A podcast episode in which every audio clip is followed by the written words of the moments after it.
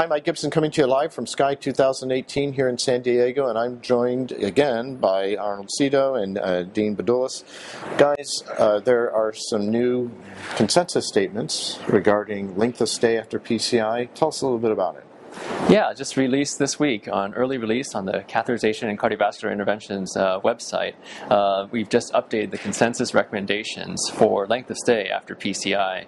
As you may know, the Sky is the only organization who have put out recommendations on length of stay after PCI. So there's a lot of potential impact on this in terms of practice. And these guidelines haven't been updated since 2009, and there's a lot of disagreement with some of them. Up to 50% of the operators weren't really aware of the guidelines, and only about 33% of the time did they actually agree with them. Really? The guidelines had really started to become out of date with clinical practice. Right. 20% of patients being discharged currently on the same day, elective outpatients. The guidelines that were originally drawn up to defend patient safety ended up being potentially a liability for the society and operators, because they would tend to restrict people who are age over 70, age over 80 from even consideration for same-day discharge. Similarly, there are anatomical constraints of a single stent less than 28 millimeters or proximal L.A.D. that would exclude patients from PCI, same-day discharge after PCI.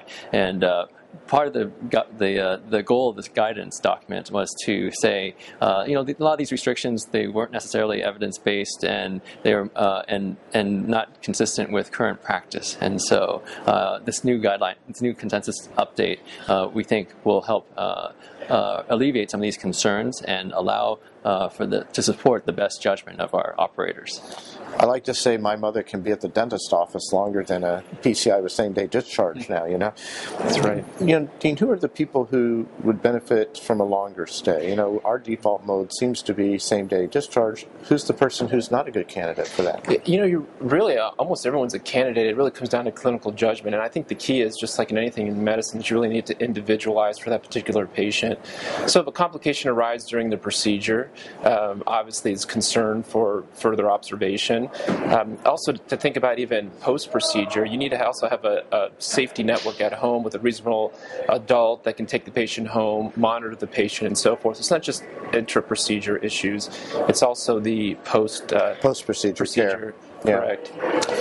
Well, it sounds philosophically like these guidelines are not proscriptive but allow for judgment. Is that generally what you're trying to do? That's exactly the word we're using. Yeah. You know, the prior document was trying to be a little bit prescriptive and saying these are patients we're concerned about that shouldn't be discharged the same day.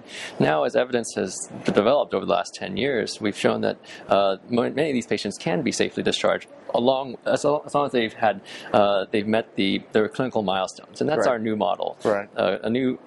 Where patients have met their clinical milestones in terms of patient stability, procedural success, and programmatic requirements. And if they meet these milestones, meaning they've had a successful procedure without complications, that their comorbidities are stable, and that they have met the programmatic requirements, they received their dual antiplatelet therapy, they have a safe place to go home to discharge to watch them, they've received their follow-up appointments, then these are the criteria that they need to make. And the benefit of this is that this model can be applied not just to elective PCIs, but also non-elective PCIs like ACS patients. You know, how long should they stay afterwards? Well, many people would have thought that they need to stay for up to 5 days after an acute MI, but when people have met these milestones, then potentially they could be discharged. And again, we're not saying that they must be discharged. One of our critical points is that if a patient doesn't feel comfortable being discharged, or if the doctor doesn't feel comfortable discharging his patient, they by no means should be forced to, but at least the document will allow for this possibility that if you do feel like someone's stable for discharge and the patient is comfortable doing so, that is certainly within the realm of reasonable clinical care. Well, guys, I know how hard it is to get interventional cardiologists to agree on anything, and thanks for putting all this together. I know how much work it is, and thanks for joining us here today, and thanks to all of you for joining us here live from Sky 2018.